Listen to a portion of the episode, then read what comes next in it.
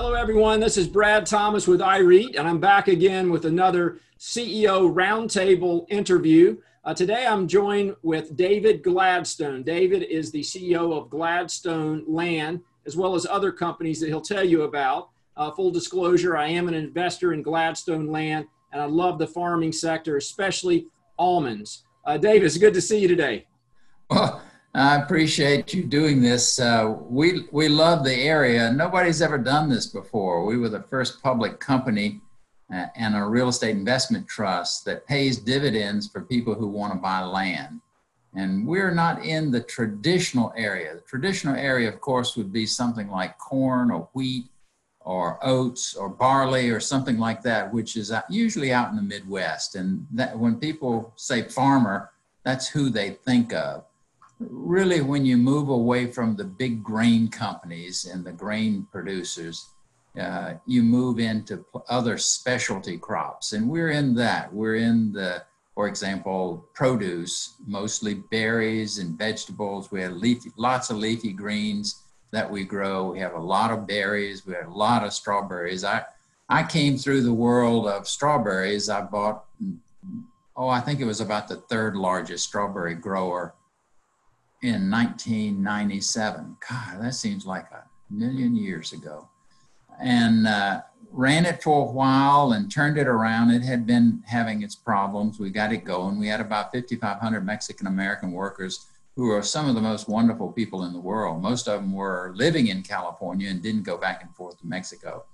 But the point being is that uh, once it was turned around, I sort of looked at it and said, Do I want to be on the growing side or do I just love the dirt? And I voted for the dirt, and I sold the operating part of it to Dole, and uh, kept the land. And Dole was my only tenant at the time. Mm-hmm. And, uh, they got, I think we had about 5,500 acres that we were farming, most of it rented, but we had two fairly large farms and then I just started buying farms. And then one day I woke up and said, well, maybe some other people would like this. And so we, uh, we did a public offering in December, January of uh, 2013, I think it was. And we've just been grinding along now. We're about a billion dollars worth of farmland.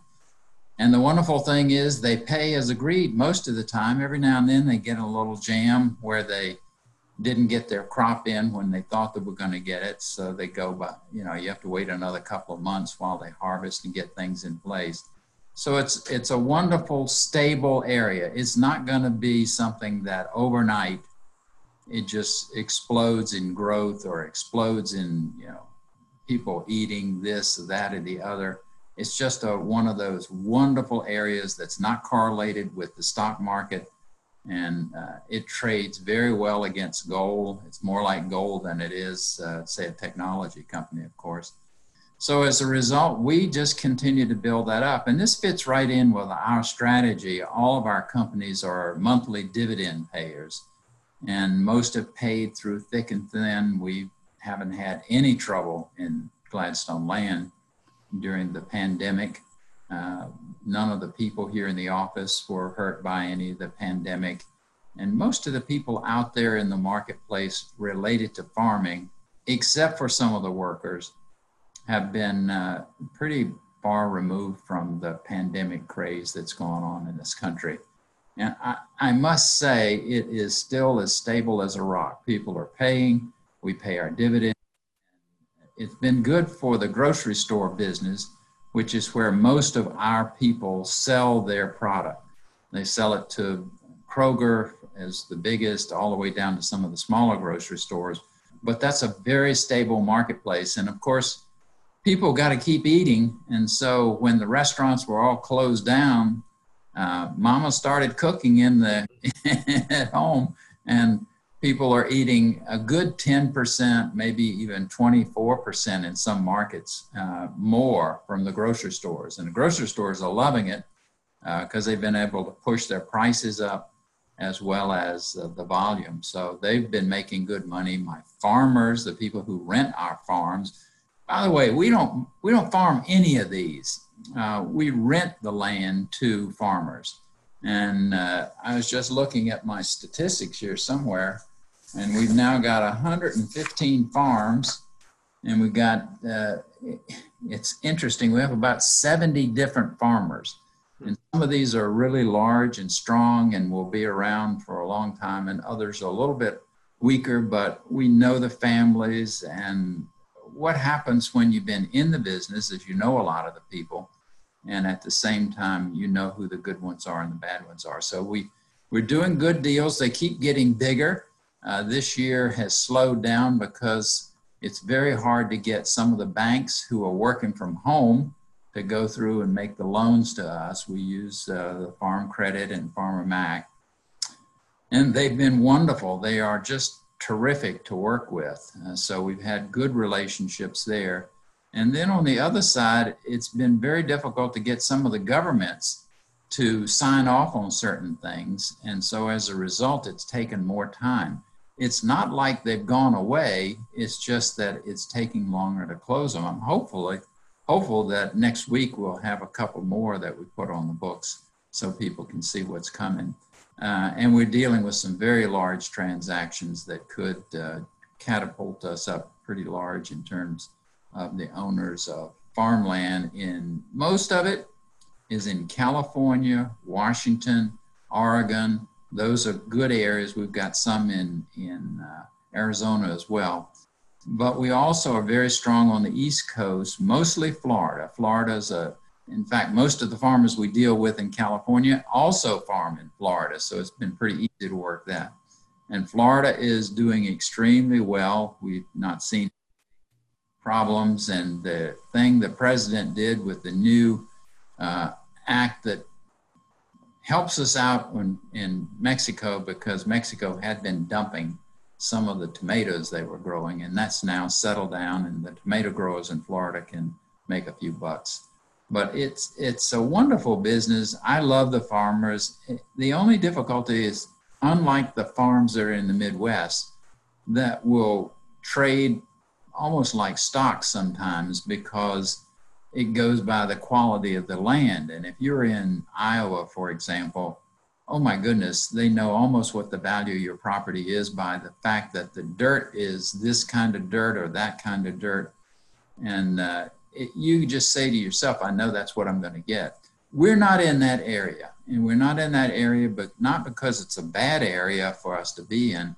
It's just the margins are tiny there because corn, for example, competes with corn coming in from all over the world. You can buy corn from Russia, you can buy corn from all, over that comes to the United States. So, because it's a hard grain, the same thing for wheat, and, and uh, you can ship that stuff all over. And so, if you've got a really cheap area like Brazil, Brazil is a huge, huge uh, producer of certain things now, and it's really hard to beat them because their land is so cheap and their shipping is miserable. I don't know how they get that stuff up here, but they do. So they just had a huge sale of oats uh, to not oats, uh, yeah, to oats to uh, China, and you couldn't match that price. I don't think we could produce it for what they're producing it. So the competition has made farming in oats and, and others just very difficult because yeah. so much of it. So uh, we've avoided that. Go ahead. Yeah, I want to ask you, you, you know, because you mentioned the growth and the and the uh, you know the banks uh, a little bit slower now, but um, last year, I believe it was, you launched a non-traded preferred. Uh, obviously, we've been covering the company, and the you know the commons getting a little too pricey for us for you know individual investors. No, it's too low. Uh, yeah, good. An- that's a good answer from the CEO. Um, but um, um, no, but seriously. You know, you the other analysts are saying it's a twenty dollar stock, so please don't say it's overpriced at fifteen or sixteen bucks. Well, I like to use the word soundly valued. It's soundly okay. valued. Um, I'll accept that from you because you're a good conservative pro, uh, projector, so I, accept that so. I, I guess my, my question is, can you talk about the preferred, which from a yield perspective is a little more attractive today? Yeah. The preferred that we came out with was what we call the Series B. We had a Series A, and it's toward the end of its life and will be redeemed sometime next year But the B came out, and we decided we didn't know much about the non traded area. So this was our first entree. And so over a, a little over two years, we sold $150 million worth of Series B, which is a 6% permanent you're, you're in it for life, and we're going to list that pretty soon. We set it up so that uh, all you need is three market makers and you're public with that. So we're not doing that right now because, uh, well, Mr. COVID has gotten in the way of the marketplace out there right now. So we were worried about our shareholders, and we don't want them to be crushed all of a sudden because there's a poor marketplace for preferred stock. Should be a great marketplace for preferreds, but uh, we haven't seen that yet. And we've got a number of preferreds in all of our other companies, so we know the market we know who are buyers and who are not. And so I think this one will trade.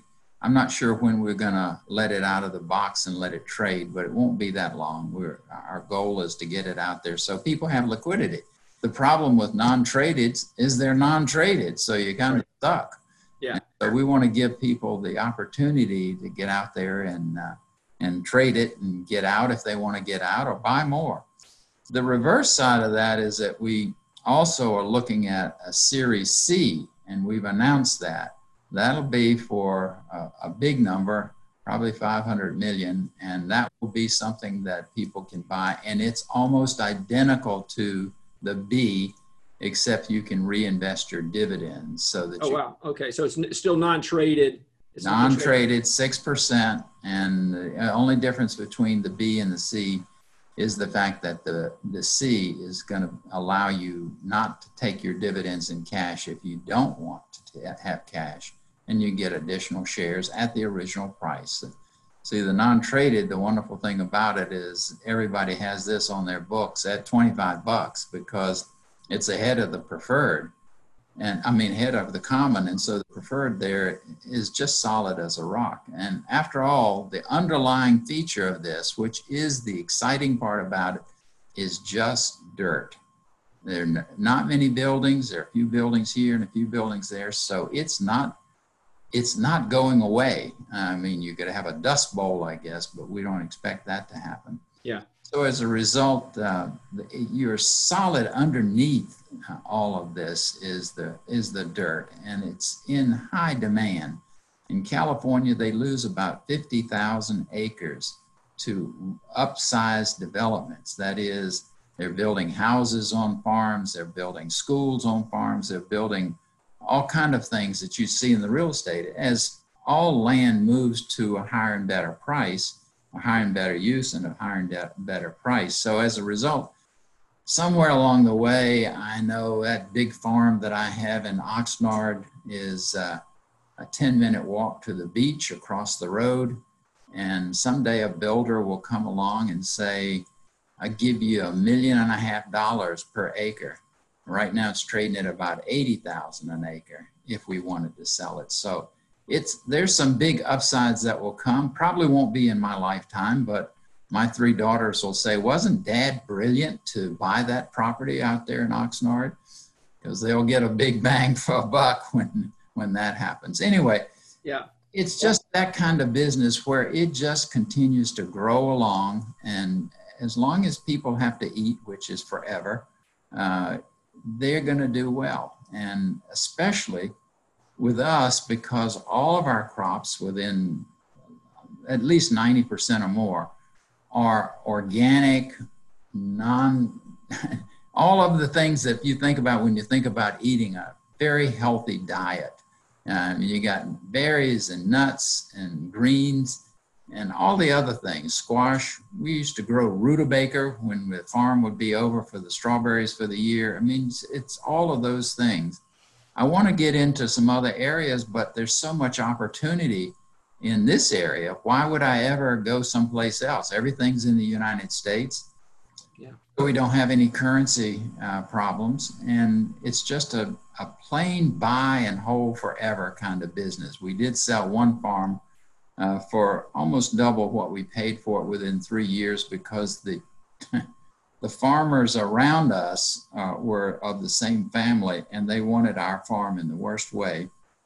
So we sold it. They paid a very heavy price, but they'll make a huge amount of savings by having everything under you know one one small area. Yeah. Well, our goal is not to sell anything. We don't do any of the bad stuff.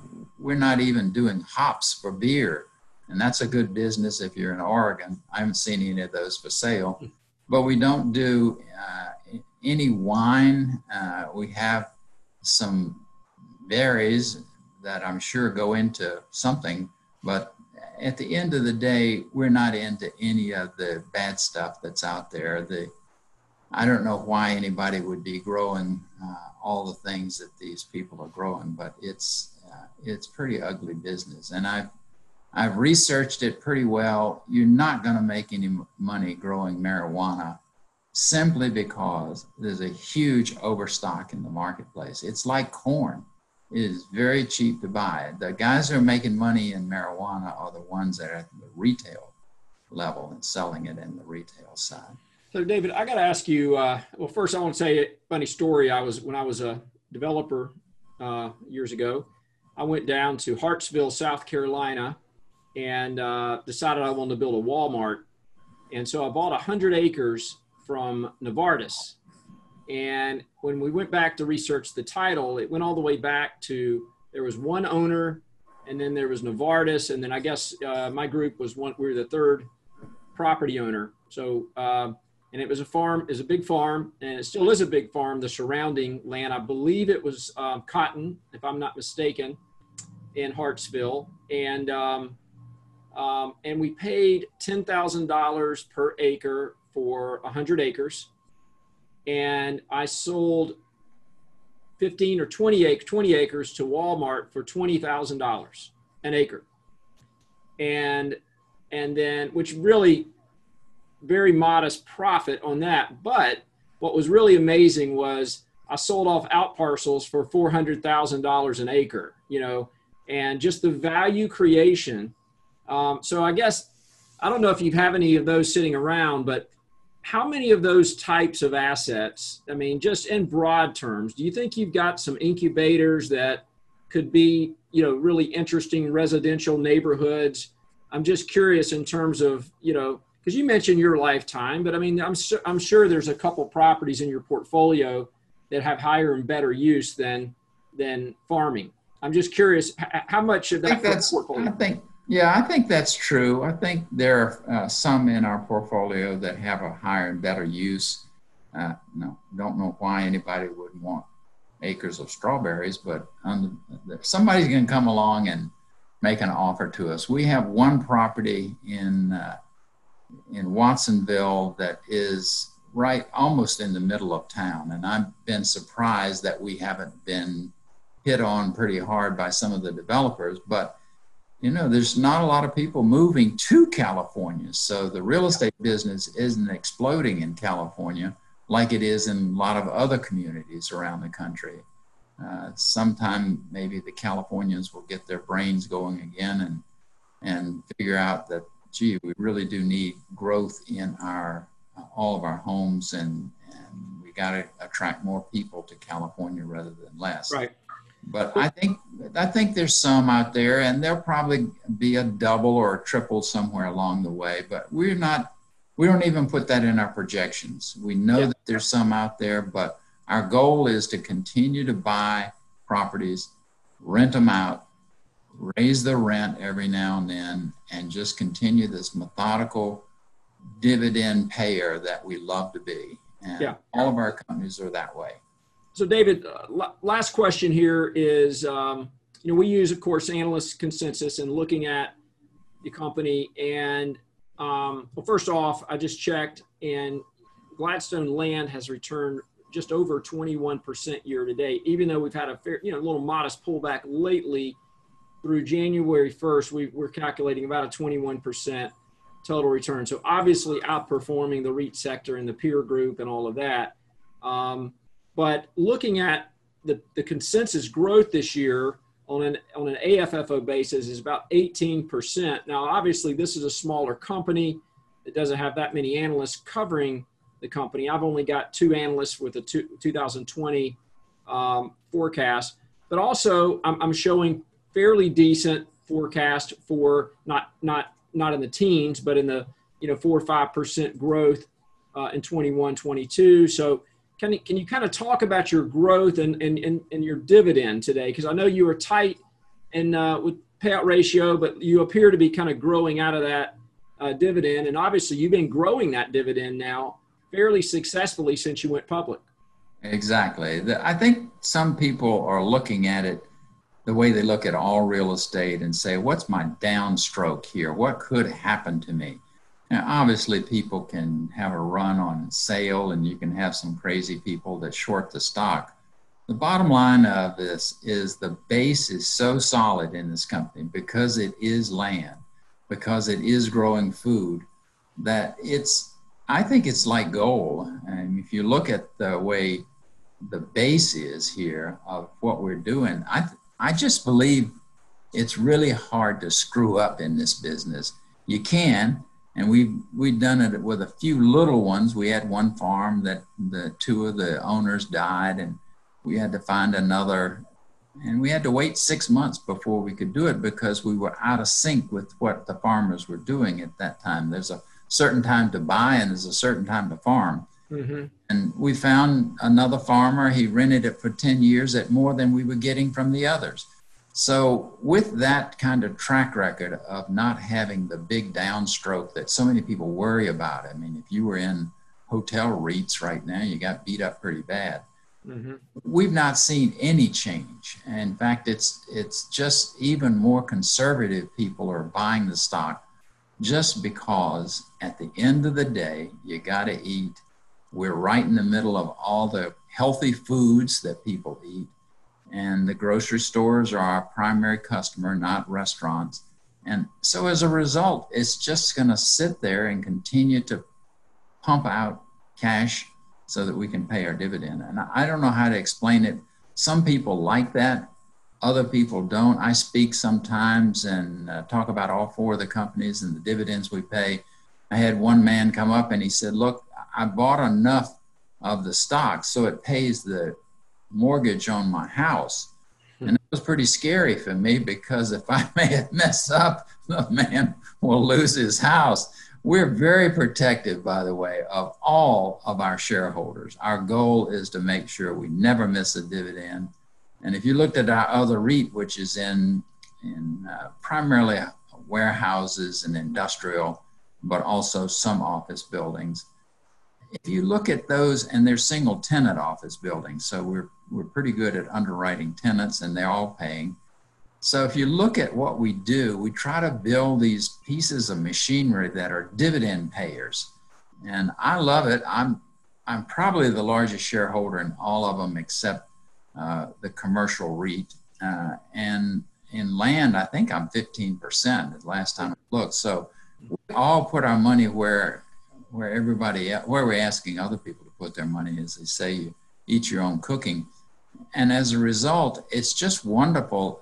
Every year i buy a few more shares and start another company and just grow it. And it just keeps piling up. And people say why don't you retire? And i'd say i think i'm retired. I mean it's really wonderful the business we're doing. We got 70 people and they know more about all of these areas than I will ever know. I'm like sitting on top of a, a rolling mill that just keeps grinding out logs. In this case, it's just dollars. And so it's a wonderful area for people who want that. The people who want this big jump overnight, up 8%, up 20%, because they've got another million users of the internet, it's, it's not where I am and it's not where our companies are these are for people that are retired or semi retired or getting ready to retire. These are the kind of stocks that everybody should have in their portfolio. And if you're young, you have more towards the upside. And if you're uh, getting a little age on you, you probably want to have more in areas like this. We're much better than a bond fund. Bond funds are stuck for error. We just keep raising our dividend. We're going to try to keep ahead of any, any inflation and I know there is going to be inflation one day. You can't print as much money as we're printing and not have inflation somewhere along the way. One of the stories I like to tell people say you can't, you know, metals don't inflate. Well, I remember when my wife was writing her PhD dissertation on the economics of Spain uh, during the 1700s, and they were taking so much, so much silver out of Peru that they actually inflated the value of. Nobody wanted those silver doubloons because they were worth less. There were so many of them being printed, in essence, minted by the the French that uh, it just blew up, and and inflation is going to take us at some point in time. Now, I know the head of the Fed is begging for a little more inflation today, but we're not going to have it as long as we're in the position we're at today, and sure. it will happen one day, and you'll be pleasantly surprised that on the real estate side, our land goes up in inflation value and simply because it follows where the produce prices go.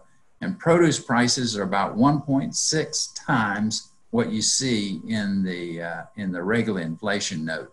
So if you saw if you were drawing that line up like that for inflation, you'd have to draw it even higher for inflation in the produce section. So we love inflation. I'd like to see more inflation because the pricing and at the same time there would be more money for my farmers and I'd be able to charge them a little more rent and that would drop right down to my shareholders. So our goal is to continue to do what we're doing. We're just a manufacturing factory here. We're factory, we're just grinding along and buying more farms, adding more farms. And uh, over time, it will be nice. Uh, we're passing a billion. I'd say in two years, we'll pass 2 billion. Uh, we've got some transactions, got a lot of transactions lined up.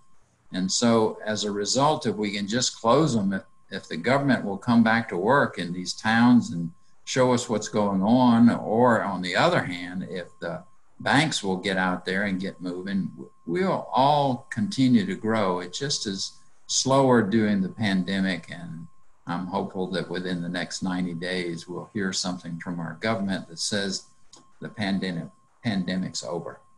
And I know it'll be over in uh, November 4th, simply because you won't have people using it to destroy some of the great businesses that are out there today. But it's it's just a basic business, and I love it because it is so wonderfully straightforward, nothing special to do you have to know what industries you're in, which uh, products you're in, but you don't really need to know much more than that, except doing underwriting of the of the tenant is the first thing we look at. Is this tenant strong? Is the product they're in? Do they know how to get it to marketplace? And believe me, that our, our tenants are really good that way. Then the second thing you look at, of course, is the farm itself. Is this a good farm?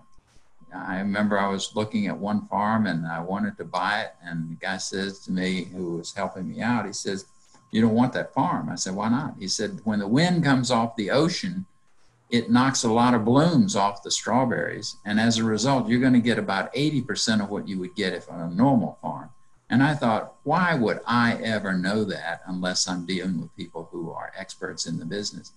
It's just a lot of little nitty things. And every one of these products, we now have about 45 different crops that are grown on our farms. We're in 10 states. We're about to close on some others that will get us into a couple more states. But it's it's just knowing who's there, what they're trying to do, and do you believe in it? And it it's a simple business.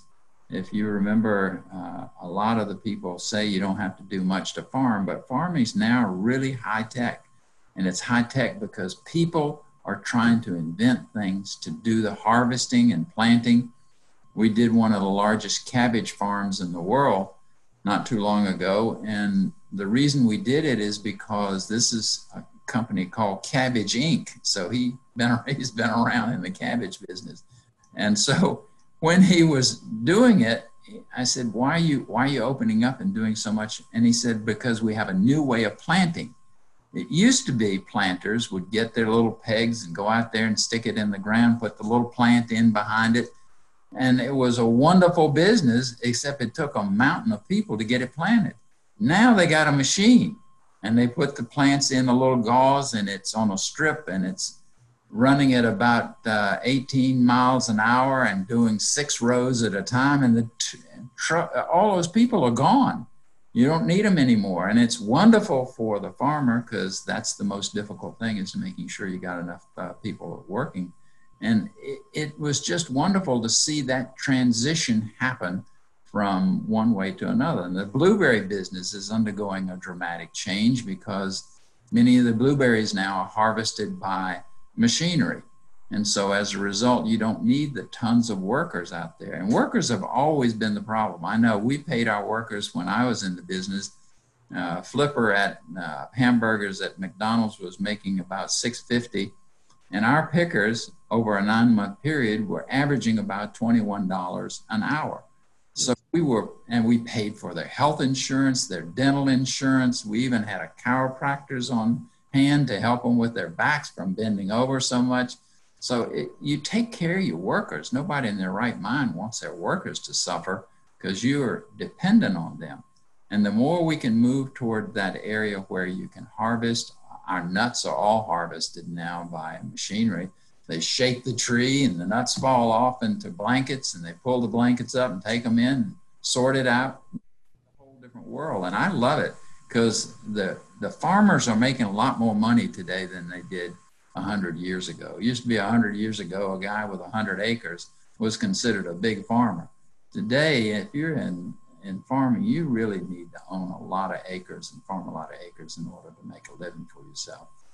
And I, I, I know those combines out in the Midwest, you spend a million two to get one of those things out there. It runs off the satellites the guy who's in the cab is watching a movie and and the machine is is figuring out which way to mow that thing. And so it's it's becoming highly mechanized. Well, well, well david i think uh, i think i'm in the wrong business. I need to uh, need to probably start being a being doing doing some farming. But uh, anyway i'll settle with i'll settle for being an investor in gladstone land. And dave I, I, I, really do appreciate your your your time. It's always great to hear from you, and we, we get so much information from you, uh, not only in in the world of farming but just investing. So thank you again for for your time today, and uh, I wish Welcome. you the best, and we'll we'll see you again soon.